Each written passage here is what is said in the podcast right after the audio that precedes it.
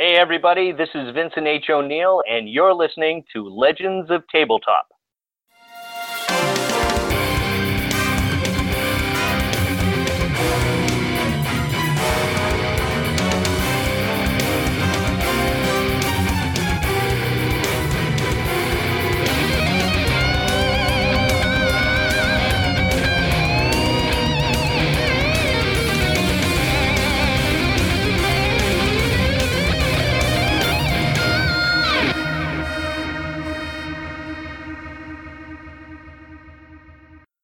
Welcome, everybody. Uh, we're up to another amazing episode. We've got Vincent H. O'Neill with us tonight. How's it going, sir? Going great as always. Thank you so much for having me.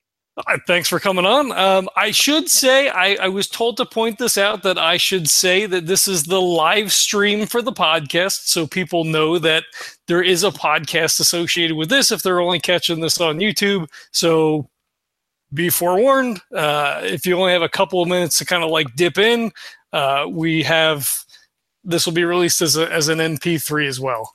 So I'll have to, uh, I guess I should probably type something up so I can kind of like record something maybe or whatever, kind of smooth this awkward transition. that sounds like too much trouble to me. Yeah, that's an awful lot of work. I wouldn't do it. Uh, I, I have enough stuff that I'm doing. So so we we met at Necronomicon. I think I bumped into you in 15. I don't know that we really talked, but uh, I, I, caught a couple of your panels and, you know, of course, came up and was like, hey, of course, you should probably come on because we do a thing. Uh, so, how was Necro for you this year? Well, it was really good, actually. I had a great old time. Um, you, you, mentioned that, uh, you mentioned 15, like 2015. Uh, I've luckily I've been to every one of them so far, and we're talking about the Necronomicon Providence that takes place in Providence yep. every other year. And the reason it's every other year is because this this thing is so darn. I go to a lot of different conventions, a lot of writing cons, and I have a great old time at every one of them. But nothing has the scope of that convention. You've got live radio, you've got panels, you've got the game room, you've got the uh, the place where they're selling everything in one ballroom, they've got scholarly presentation, actually PhD level uh, papers, mm-hmm. and there's there's just something for everybody there. And that's one of the things I love about the con. So I was there uh, 13, 2015, 2017, and uh, oh, they made a mistake. They let me moderate a couple of panels this time around. Yeah. How many panels were you on? I think I caught you on two and recorded at least one of them. I was actually asked to moderate two panels, and I was just so fortunate because, you know, when you're the moderator, I believe that the moderator should be seen and not heard. Questions. I had such a great cast you know, of panelists in both of my panels. One of them was horror and science fiction. All day with that, that one, just a lash up of horror and sci-fi. Mm-hmm. And I mm-hmm. had such live wires. And once they start talking to each other, basically the moderator can can go out for a cup of coffee and come back. Right. And they just ran with the ball. Writing non-stale mythos, so it was very Lovecraftian. But it was, you know, there's a lot that's been done here in the field. And how do you keep it fresh? And how do you contribute something new? And again, a great cast, a wonderful group of folks. One of them was at 9:30 on Saturday morning. Oof ballroom, and I said, "Well, we're, we're going to be uh, we're going to have a, a little bit too much space here, more than we need." And I was just so happy. It's it's classic Necronomicon. We had something like 50 people. It was fantastic. Nice, very cool. Yeah, it was great. And of course, I bumped into you. You were walking around and talking about Legends of Tabletop to various people. Yeah, you can't get me to shut up when I'm out out and about. no, I had a lot of fun talking to you. It was like we were at the Biltmore, if I remember, we, one of the times we talked. Mm-hmm. Biltmore being this very old, wonderful hotel in Providence, and they still have the old elevator, and it's right there in the lobby, and there's beautiful staircase coming down from the old elevator. It's this it's a glass enclosed elevator that at one point went outside the building. It doesn't work anymore. Um, but yeah, I remember you and I were t- we chatted quite a bit at the bottom of the stairways there. That was one of the great things about Necronomicon, all the people you bump into. Mm-hmm.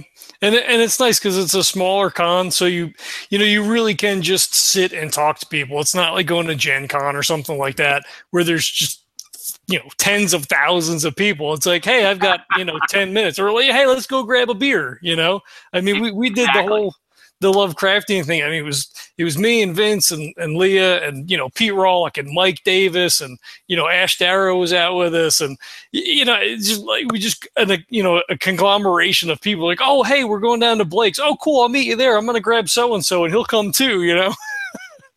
yeah, and that's exactly how it works out, and it's just some of the best times are the people that you just bump into while you're waiting for a, a panel to start or you're waiting for uh, like uh, you know the H.P. Lovecraft Historical Society did live performances of their Dark Adventure Radio Theater.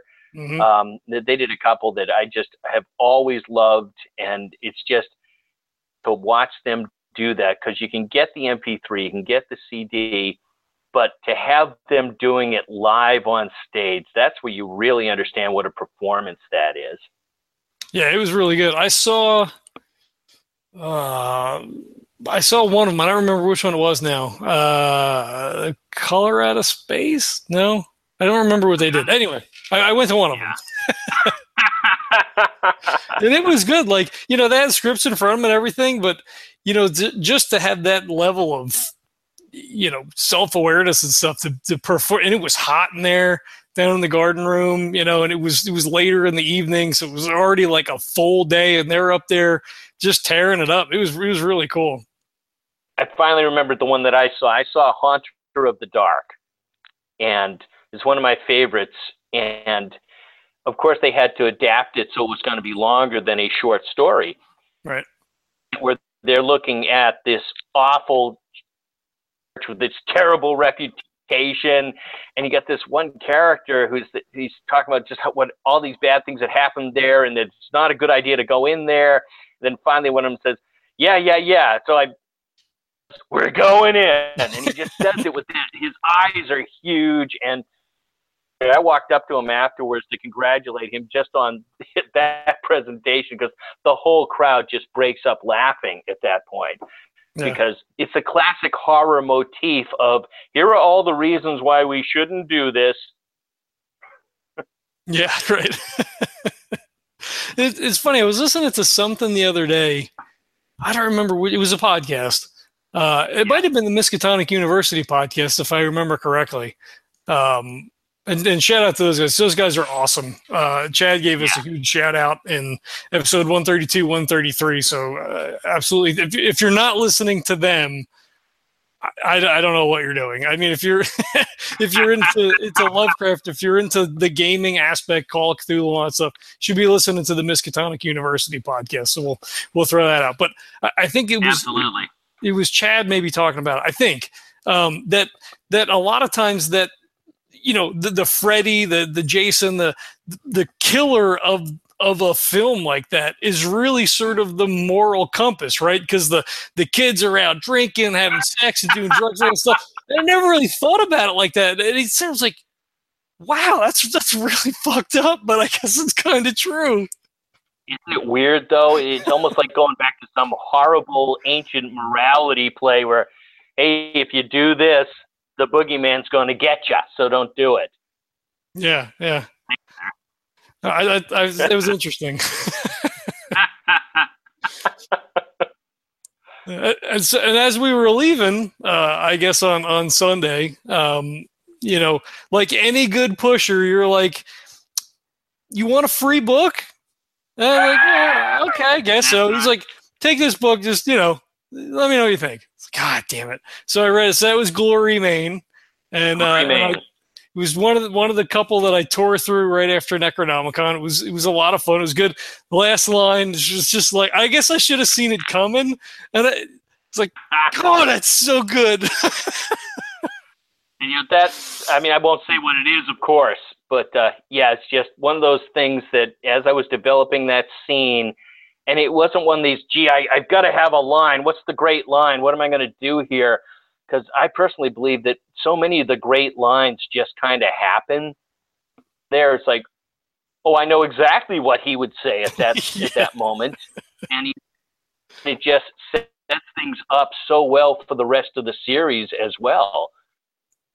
I've, I've written the five the five books in the series, and they all came out with HarperCollins. It's military science fiction. Of course, I'm, you're right. I'm the pusher at, at places like Necronomicon, so I'm walking around with these free copies of the very first one, and I'm in the shadows. I'm like, "Hey, here, here, you want a taste? The first taste is free. Here you go." Book, and you were so gracious on Facebook to say, "Yep, the pusher man got me," and I, I read the first one, and now second one. yep, I ordered it. It's on, it's on my stuff. I don't have I don't have like a stack of shame. Like I have a, a bookcase of shame because I just.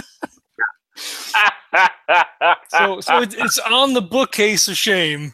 Um, and, and things have kind of settled down a little bit. I, I just went back to um, a book edited by uh, Brian Sammons and Pete Rawlik. It's the Legacy of the Reanimator. I believe it is. I, I picked it up at Necro. I had Pete sign it for me, so I I was diverted away. So now I'm back and I'm trying to finish it.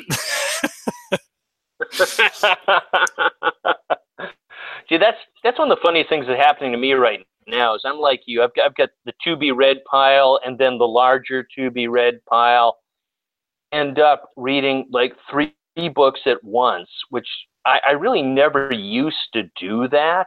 Mm-hmm they're like three separate genres, and while I'm reading one of them, I just felt like reading something in a different genre, so I started reading that. He comes up to me and says, "Hey, this one here is really, really good," and and you get it, and you find out that they were right, and then the other two get shunted aside, and then it's awful because now it's sitting on the top of the to be read pile. Is basically, you know, you you started it, and now you're not doing it anymore, and it's kind of looking at you with with reproach. Mm-hmm. And, yep. Vince does that. Vince will read two, three, four books at a time, and they're all, you know, some of them may be like, oh, uh, you know, uh, something about writing a screenplay or you know something like more technical. We kind of pick it up and put it down. I, I can't, I can't like I. I mean, I guess I'll do it a little bit. Like I'll be reading, you know, an RPG manual, or I'll be, you know, trying to put together something for a game. So it's kind of I won't read different novels together. I, I, may right. mix in other things like, oh shit, I have to get this thing ready, so I have to like delve into this, you know, book or manual or something. But I can't. I don't know how you guys keep anything straight. well, it's tough, and you know, the funny part is that, you know, I was in the hospital. I actually had my, my appendix burst on me one night, so I was in the hospital, and I was lucky in that I was just about to take a trip, so I actually had prepared a bag to go on the trip. This book in there that I had read years before, and it's a history book. I love reading history of the Borgias. You know, so this is the hmm. family in Renaissance Italy, and they've got this terrible reputation, and it's kind of hard to tell if they really deserve it or not. Uh, they were a rough bunch playing with a rough bunch of people and you go and reading through this thing. So I'm reading it during my recuperation, and this is where you suddenly realize just how much that Nic- Niccolo Machiavelli, the role that he played, and I had forgotten that he was one of their contemporaries and that he had a lot to do. He he had a he actually had a high opinion of Cesare Borgia. So this was the the prince who was running rampant all over Italy. Right. And so, of course, Machiavelli's famous work is The Prince on how you're supposed to behave. Is it better to be loved or feared? And so I said, I got to read that. I got to read that. And it's short. Well, the thing is, it, it's a text, really. It, yeah. it doesn't just read right through. And I made the mistake. I got a library copy and I tried to read right through, and you just can't do that with that book. And so what I did was I went and got my own paperback copy, it's almost like I'm taking a course in Machiavelli at this point. So I'm sitting there with my notebook, I'm writing down the page numbers. This is what he said here. I'm highlighting this, and I'm coming up with all these great quotations. But it's the only way to read it. And while I was reading that, then somebody handed me a novel, nice little snackable lessons in the Prince. So I'm only like halfway through it with the marking up and the edits, but it'll it'll be it's like reading a textbook at this point. It'll be just fine when I go back to it. Yeah, yeah. It's it's a few hundred years old. It'll probably keep for a couple more days. Exactly. Exactly. Other people, better minds than mine, have explored this work. yeah. I have a copy floating around somewhere over there. did did you watch? I think it was Starz did, uh, or it might have been Showtime did the Borgias. Did you did you catch that at all? I did watch that when I when I got out of the hospital. I was really on a Borgias kick, so I watched that, and uh, it, it's a great cast. And the guy they got playing Cesare Borgia is just fantastic. Irons plays the father of the Borgia clan, and he's the Pope. Mm-hmm. And everything that was going on there, the infighting, the simony, all the things that were going on here, and it it's crazy. Did you did you see the HBO series Rome? Yeah, I actually I have it. I own it. I I, I was disappointed as as short that it was, but it, that was really good. That was really good, and it's just so funny that you watch the Borgias, this is Renaissance Italy time frame, and you watch Rome, and it's essentially the same stuff. It's like, well, we're basically stabbing each other in the back for power, and Yeah. uh, it's a it's a killer be killed situation here. Yeah. The Showtime series, The Borgias, I enjoyed it. Um, I don't think it's terribly historically accurate. Mm, okay, that's I figured. entertaining. it was, it was very because it's Jeremy Irons. How far how far wrong can you go? Right, right. The rest of the cast. They did a fine job of the casting. Yeah, yeah, yeah. It was it was good. I, I enjoyed that. I I liked. I I'm a history guy too. Uh, like a half of one shelf is just all history, and it's all it's ancient history. It's medieval history. It's you know Yeah. current history. It's you know warfare history stuff.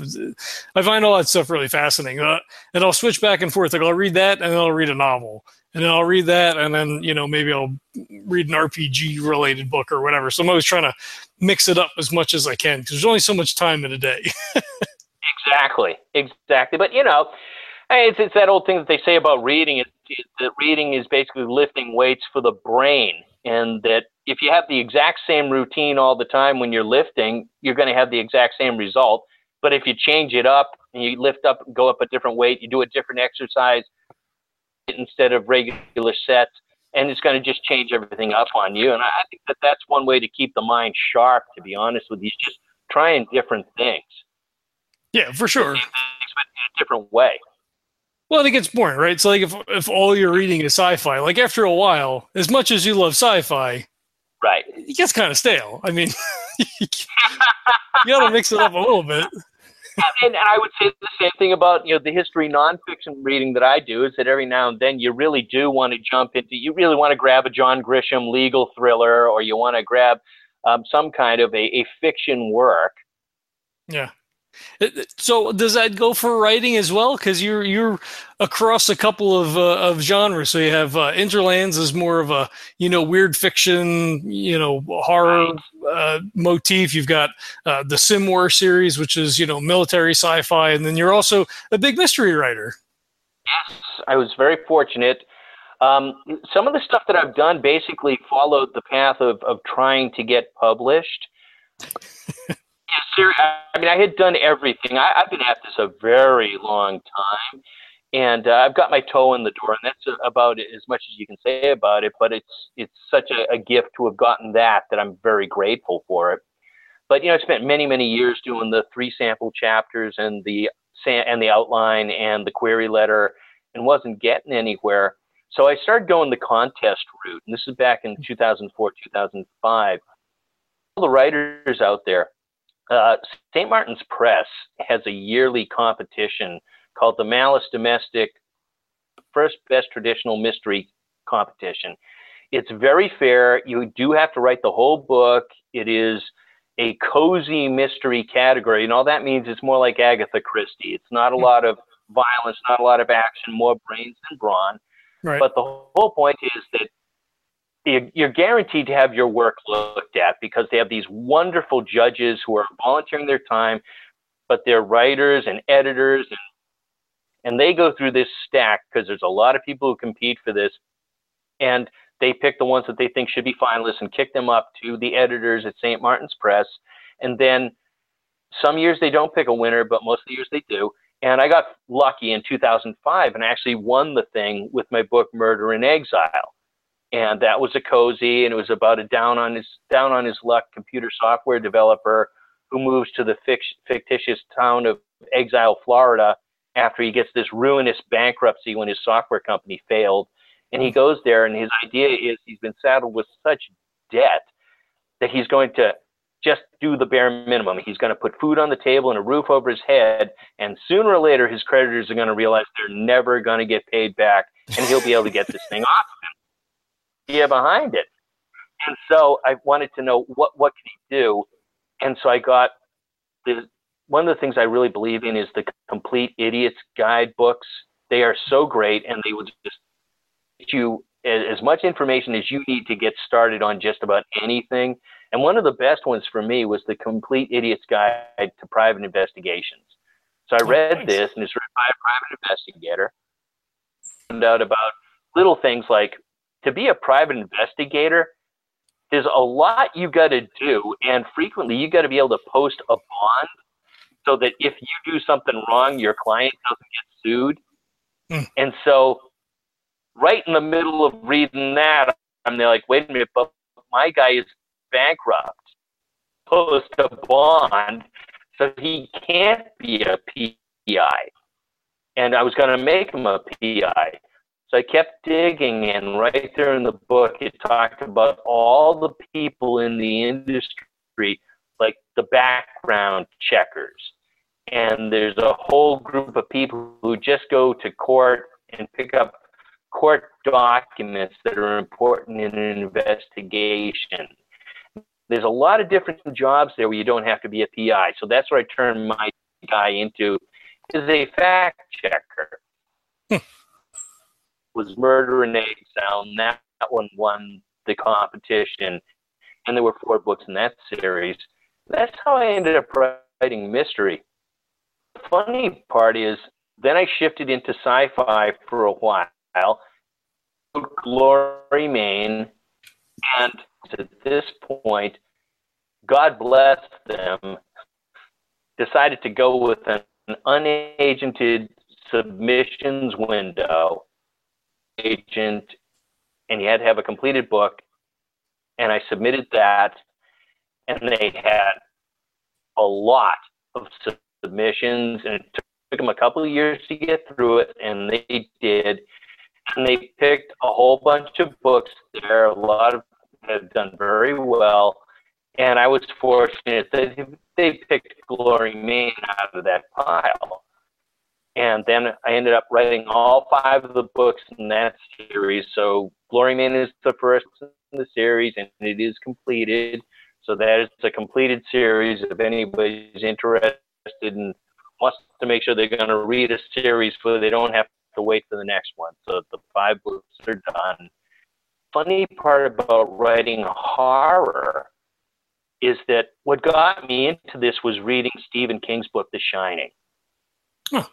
And I was just so impressed by the way that that guy created the Overlook Hotel and the Torrance family and that evil vibration from that building all on the printed page. I said, I really want to try and write people. And so having three in sci-fi, and I said, I never did write a horror. So Lands, it's my first female protagonist here in Providence, Rhode Island, and she's searching the local forests for a obelisk for a very long time. And people don't even think it exists anymore, but it was once worshipped colonial era cult that died at its feet. And she thinks it's out there because she came across a picture of it from the night in her university, Interlands. So that's kind of how it started there, going from mystery to military and to horror. I the question about does that stretch your uh, a different way of thinking for you believe that. It's the same thing, the difference of writing full length book stories. Because I glean them, short stories, writing short stories is a great discipline. Right. I'm gonna I'm gonna cut you off real quick. I, I don't know if it's if it's my bad connection or if, or if you're getting a little bit of a little bit of static. I might have a technical problem here. You're hmm. you're in and out really bad. Okay, now you actually sound okay, but why don't we try that? And I'll just I'll edit all this. of course, of course. The moment that we decide to dump it, it goes better again. Yeah, no, actually, you sound fine. So if you want to just plow through, we can, we can plow through. I'm going here, and you'll you'll That must have been rather humorous, though, because I get animated in my facial expressions while I'm talking, and you didn't have any volume. So, uh, yeah, you. I could see your lips moving, and then it was coming out real slow, like you were trying to very, you know, elucidate very clearly what your points were, and I could see you kind of.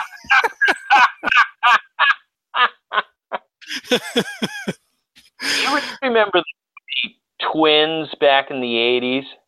Arnold Schwarzenegger, Danny Oh, yeah, DeVito. yeah, Yep. The point where Schwarzenegger goes to meet him for the first time, and DeVito's in jail. So they're looking at each other through the glass. DeVito's looking at him, and Schwarzenegger doesn't understand he's supposed to use the phone. Mhm. Schwarzenegger is talking to him, and he's talking about how much he's, how happy he is to see him, and that they're brothers. And Danny DeVito is just looking at him like saying, phone. He's pointing at the phone, and finally gets him to pick it up. So I'm sure that was kind of what was going on here. A little bit, a little bit. well, so so I, I will jump in on what you were starting to say. We, we were kind of losing a little bit. Um, so as far as um, writing in different in different genres, does your approach change? We uh, you were touching on it a little bit, but I, we weren't really getting it. So does your approach change? Do you prefer one over the other? Um, is there you know like just a different mindset to sit down and write in a particular you know frame of reference? Well, I mean, I, I have to admit that when it was time to write horror, I actually went online and looked at a whole bunch of the articles about how to write horror. Hmm. Crazy, because I've read so much Stephen King and so many great horror stories. This, I said, I really don't know how to do this, and so I actually looked it up. So I spent a lot of time with the very basics of, of what, what is horror, what are you trying to do, how do you do this, how do you do it in, in a way that isn't every other way. Um, Hmm. But other times, like the, the military sci-fi, that, that I reread the book Armor by John Steakley.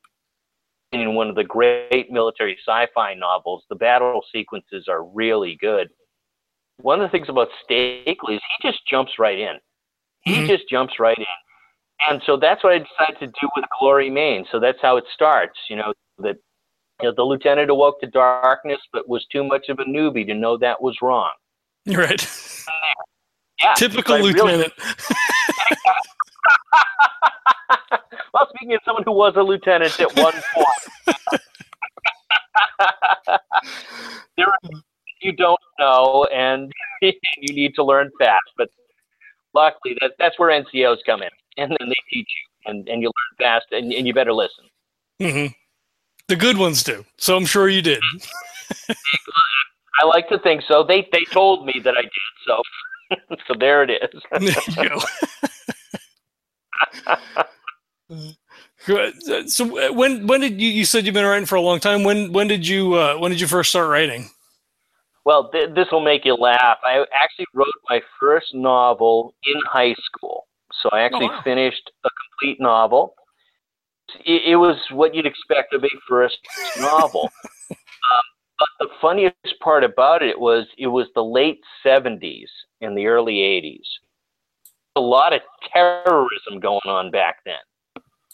And so, where you had, you know, you get your FBI, you get your CIA. Well, I created this whole other agency, and they were basically the terrorist killers, And hunting these folks down and getting rid of them.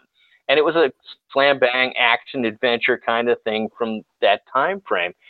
So a couple of my West Point classmates had read it while we were in school, and so when the war on terror starts, you 20 years later, he says, "Man, if you could have got that book published." yeah. They said, you would have been hailed as a visionary or burned as a witch. Right. Right. It was basically it was like predicting the war on terror. So unfortunately, it didn't see the light of day, but uh, it didn't see the light of day. Right. because It was a it was a first novel.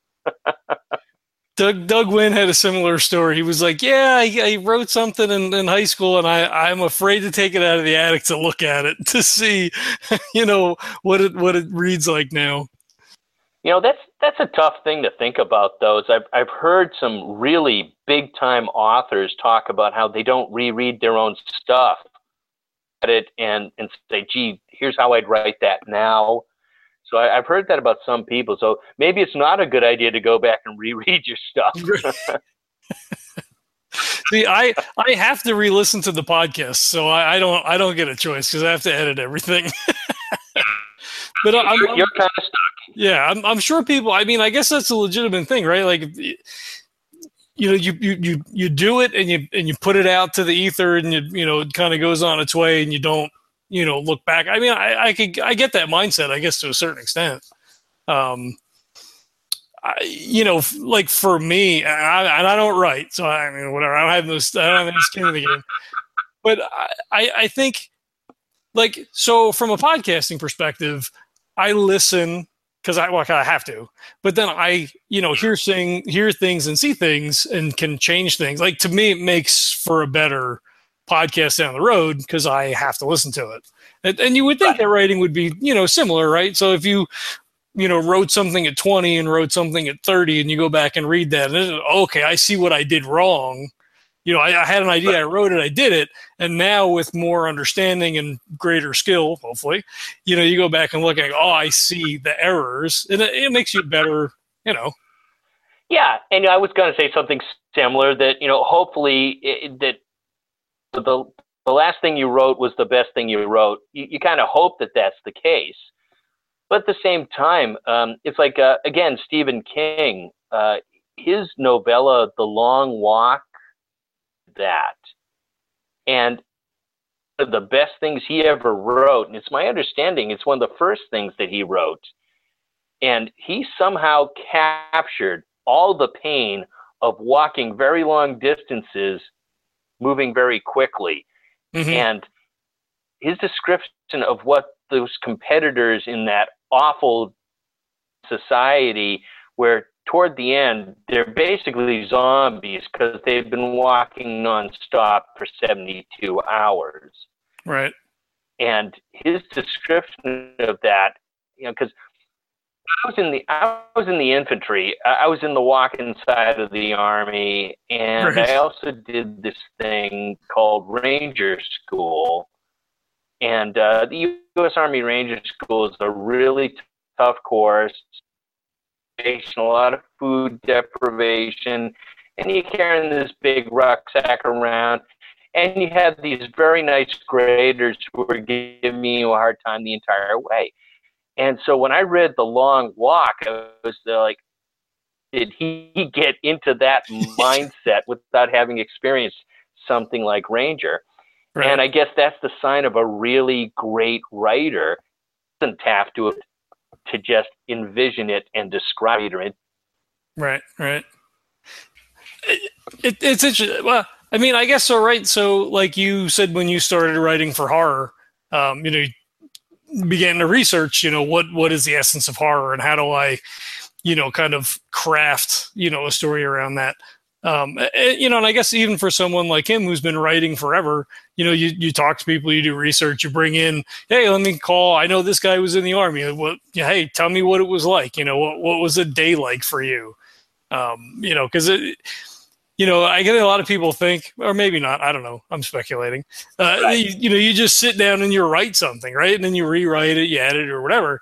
But you know, there's a lot, and I guess depending on the, the material, tons of research that has to go in on the front end for you to be able to put pen to paper. well, you know, it's, it's funny you mention that because I, I go to a lot of the conferences and I like to talk to the other writers and I ask them little things like kind of a division is that you got the people who are into writing outlines before they write the book. And then you get the people who are, they call them pantsers because it's basically seat of the pants writing. Is that they mm-hmm. sit down and they write. So another group, basically the seat of the pantsers, but once they get like half of the book written, they go back, they write the outline so they can keep it straight. Mm. Like to ask people if they write outlines or not. In my experience, it's been about 50 50. So you got a lot of people out there who actually do just sit down and write this thing, which I find very impressive.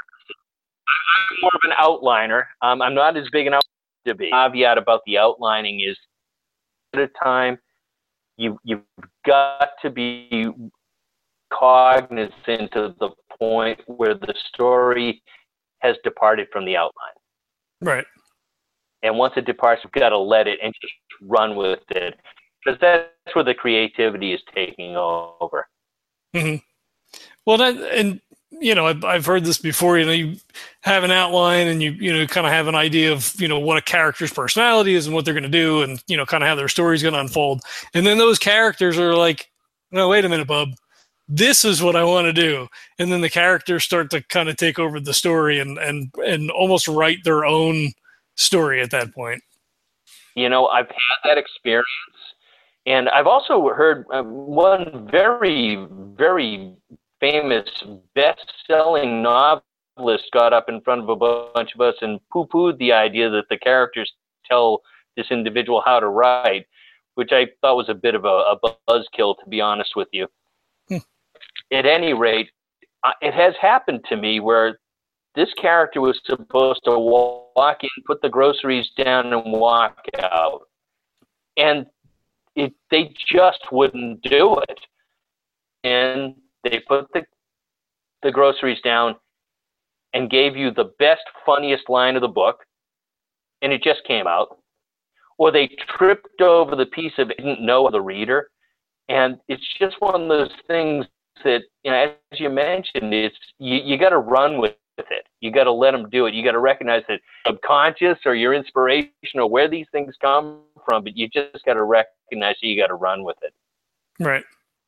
Now, you know, like in gaming, you know, when you're playing a character and you come up with a backstory and all this kind of stuff, I, I feel like that, you know, each one of those characters has a little a little piece of yourself. You're, you're playing some aspect of yourself, or maybe, uh, you know, you, you know, obviously we're not fighters and clerics, whatever, but you know that the that you know sort of mindset behind it or whatever.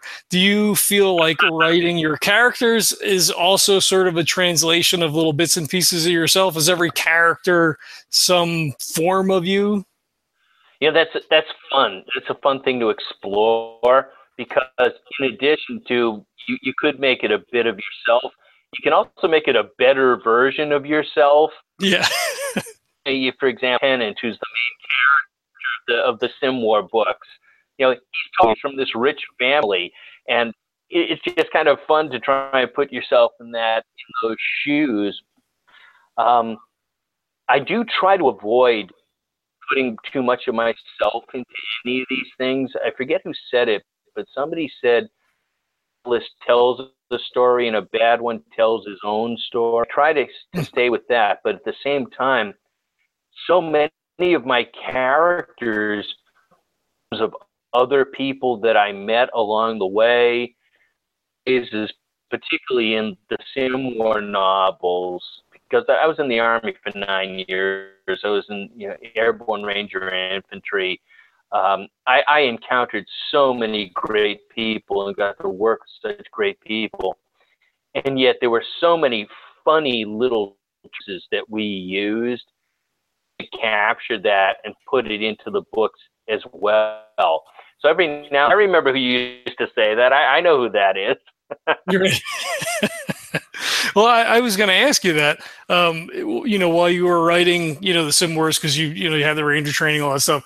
You know, how many of your of your experience made it into the series? You know, whether it was you know uh, guys that you were you know that you worked with, or you know just you know things that happened while you were you know stationed was that i mean i assume that was a, a big inspiration or a big draw uh, pool that you could draw from as you were writing oh unquestionably now i mean i want to start off with the fact that i never actually went to the war i was like nine years active duty and never went to the war so i like to point that out because we have so many wonderful people arms way wearing the uniform and i like to point that out um, it also it kind of helps with my writing chops because I am actually imagining every bit of this. It's all complete fiction. I'm just making it up.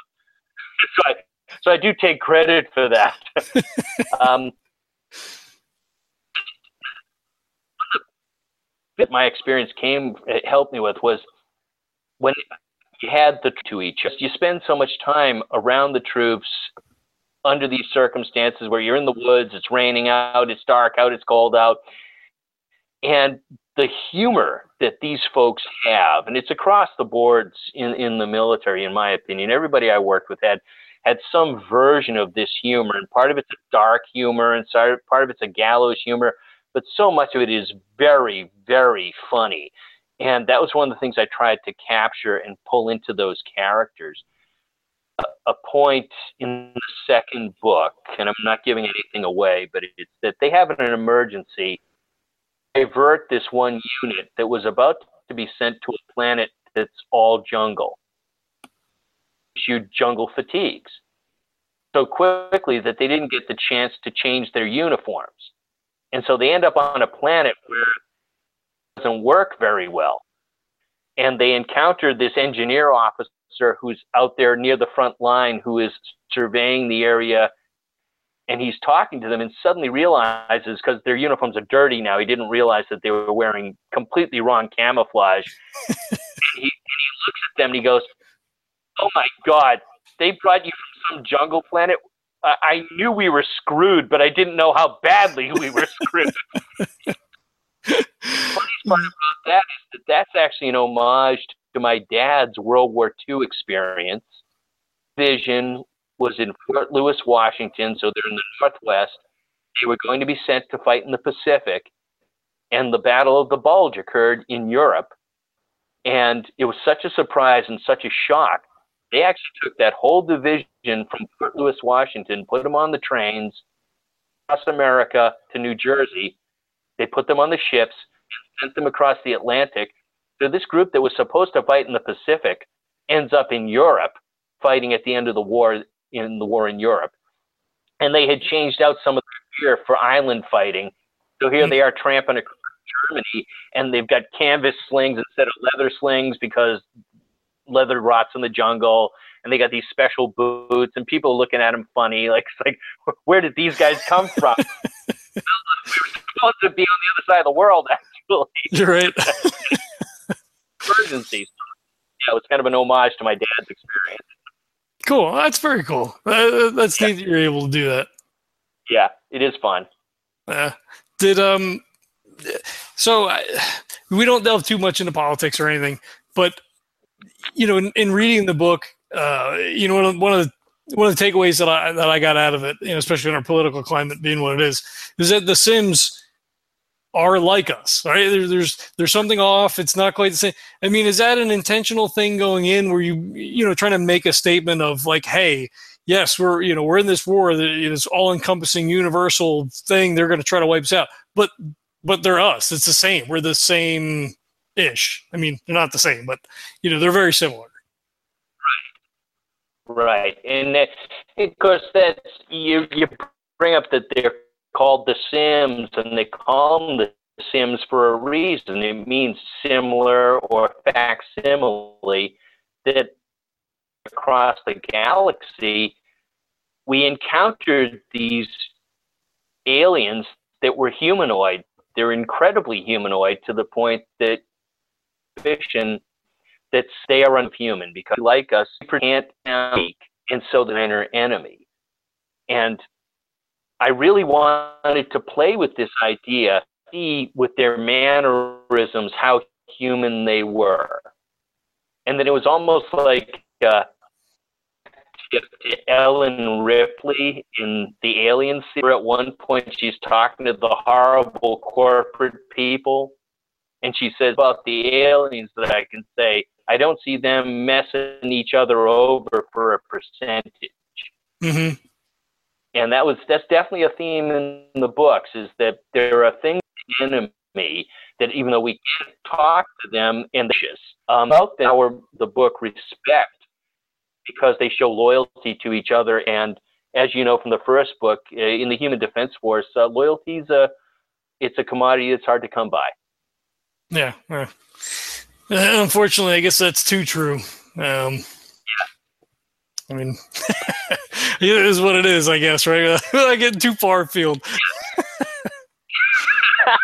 well, but, to, to, address that, I also didn't make it uniform so that you've got these are the units that there are units that are really they've got good cohesion. They are loyal to each other. They're they're reliable. In the first book, Glory Main, you've got the four characters who don't know each other at the beginning of the book to a survival situation. Learn learn how to get along, and they don't get along at first. So that's another one of the lessons there is that even if you don't get along, you have to learn. Yeah, yeah, yeah. No, it's that's that's definitely cool. I, it's you know I find it interesting that so maybe so so let's spin this out since we're already we're on this tick already. Um, you know, with things that are going on in in, in Hollywood and whatever, with you know all these allegations of uh, you know all these guys you know groping and, and doing all these sorts of things. Um, and I, maybe this isn't fair to ask this question. I don't put you on the spot. Um, but but we have uh, you know a, a touchstone in this in our you know little community with Lovecraft and his racism and stuff, and, and we've discussed that before.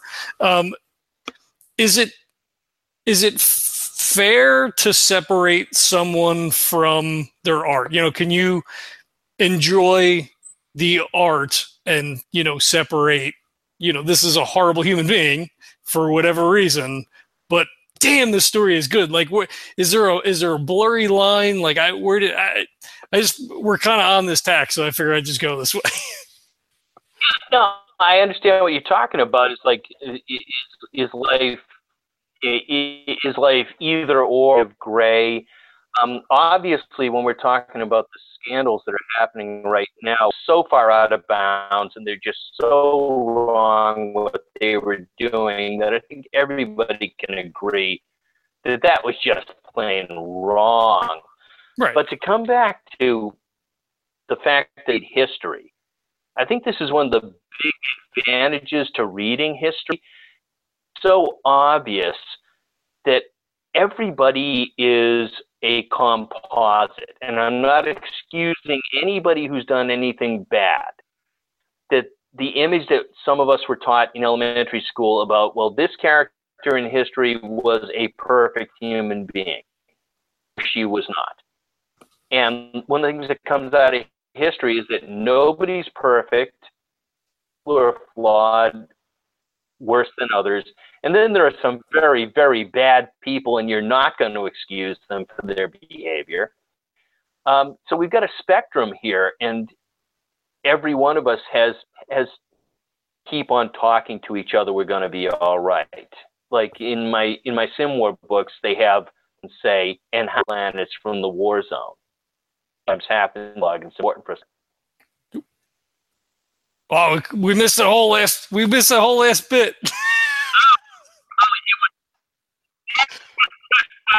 no, I'm just rambling. all right, all right, well, all right. Let's let's let's let's steer the ship back into. all right. Maybe that you and I aren't equipped to have. right. you had mentioned earlier in, in Interlands you you done your first female character Angie Morse. Um, how much how much pressure did you put on yourself? How much external pressure was there for you to be able to get that right? You know, to to as a middle aged white guy to be able to to do that character justice. Right, right. Uh, the beauty of it is I didn't feel any external pressure. I have a, a, whole group of beta readers, and they're tough. I mean, they, they will not just tell me, "Oh man, what you wrote was beautiful." You, right. This doesn't do it. You know, you, you missed. Um, so I didn't feel any pressure in that regard, but I did want to show it to a, a predominantly the female members of my beta audience to make sure that I wasn't just so completely out of bounds, so completely wrong that it was embarrassing. And was never a case of, oh, you nailed it. You did it just fine. But it was, I thought it was, it, I thought I had done well when it was this main character as a male. Hmm. And I thought that that was a compliment. And it was at least that they identified Angie as being a female main character. And, you know, people identify with her. She's tough, she's strong, She's striving for something. And a lot of people think that she's wasting her time. Those are things that a lot of us, no matter what your gender, a lot of us encounter in this world. And people, you know, telling you that you're wasting your time. And she just knows the thing is out there and she is going to find it. And she's really going to put in the time to that well, that, that toughness and that commitment that she puts into it. Mm-hmm. Now, was it was it so? It, since it's a, a Lovecraftian style book, was it important for you to make the protagonist a female because of the long history of you know, especially with Lovecraft himself, we have male white male protagonists. So it was mm-hmm. was that a thought going into it, or was it just that the story sort of you know maybe lent itself or or had more of a feel for a female lead? You know, it was a very funny decision there, and I can't honestly say if I felt that it had that it felt better to make it as a female protagonist. But when I was coming up with the storyline, I actually had not given thought to the fact that there's just not any strong female characters at all. That until I was halfway along here. And it was just, I think also because I was moving into horror, it was a different mm. genre. I was starting very much with the basics. I think I was more willing to just kind of own personal writing because all my main characters had been male. And I right. said, wait, let, let's go ahead and try this and see. And, and that's fair, right? I mean, we're middle-aged white guys. Like you write what you know. I mean, you you have a touchstone in yourself to be able to be like, oh, I would I would totally say this or whatever, you know. Exactly. Exactly. And then, and I think that's also a, a, way to grow as a writer is to try and envision. I think that the something that the actors talk about is you know inhabiting the skin of a completely different person. Said than done. I'm not sure that I'm I'm any good at it, but I do know that I've, I've written characters that people seem to relate to, and they enjoy them, and they enjoy the adventure with them. Right. Okay. Um, what? Uh, so staying on weird fiction a little bit. Um, shit, I just lost my question. Damn it. oh, there's gonna be so much editing. Um, uh, you you know so the panel that we recorded was was the writing non-stale mythos um, have we moved past you know we need to have tentacles to have a Lovecraftian story at this point? I mean, are we, you know, more of a of a of a um, uh, I can't think of the word that I want to use. Um, uh, more like a mood for for a Lovecraftian. I mean, you know, because now we have like just on TV and and movies have like Get Out, which is you know Lovecraftian vibe feel to it. You know, like first season of True Detective, which was good for about three quarters, and then it was like, oh shit, we have to end this season in two episodes. Come on, guys, like. so so are we moving you know more into like themes of of like weirdness than you know monsters and oh you're completely silent i see your lips moving yeah, I mean, I understand the question, and that was definitely a question that we panel, and of course, job of answering it than I can. But I'm trying to remember some of. The... We're back to this. Yeah, you know, I think it was just super light because you you started answering. oh boy! Am I coming through? Now you are. Yep.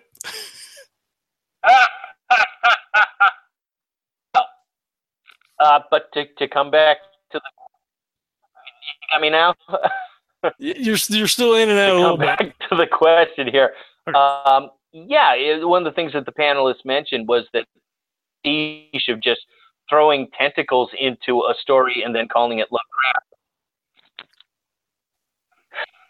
You know, th- this is so funny because of our experiment trying to do this using my my antiquated PC. So it's the curse of the technology. I guess that's what we'll chalk it up to. uh, but you sound okay now, so if you want to continue. yeah. uh, Okay, well, I, I will warn you that I'm getting. I'm actually my battery is starting to run out here. I Oh. just noticed this. Okay, so all right. we we've answered that question too. Is that it does burn up the battery pretty good. All right. Well, so we we can wrap here. Um, if if you like, I, do you have anything that that's coming up? Anything you're working on? Anything we have to look forward to in the next couple of months? Uh, looking into next year. Actually, I, I did get lucky in that uh, short story accepted by Lovecraftiana magazine, and it is a takeoff on Pickman's model. That's going to come out. Oh no. So I, I've got a uh, I've got a short story Kiana magazine in May. Pickman's model. That's that's the next big thing. Okay, that's cool. Yeah. So that's the next big thing. All right. Um, I I don't want to cut you short, but uh, if if your batteries say they may be contributing to our our lag I and things, might be it. Yeah. Yeah. So- we can definitely do this again because I'm I'm having a great time and and I, and I feel bad All for kind of like I feel like we're cutting short a little bit, but uh, I want to thank you for coming on. Uh, thank you for your service, um, which I probably should have did at the top, but we'll do it at the bottom. Works no, no matter what. It works. right. um, I, there's links in the show notes for. Can't thank you enough for inviting. Yeah, no, absolutely. Um, we'll we'll have to we'll have to make sure your phone is fully charged next time and. it's a comedy of errors. right, right. Ah, maybe I won't edit. Maybe I'll just leave all this stuff in.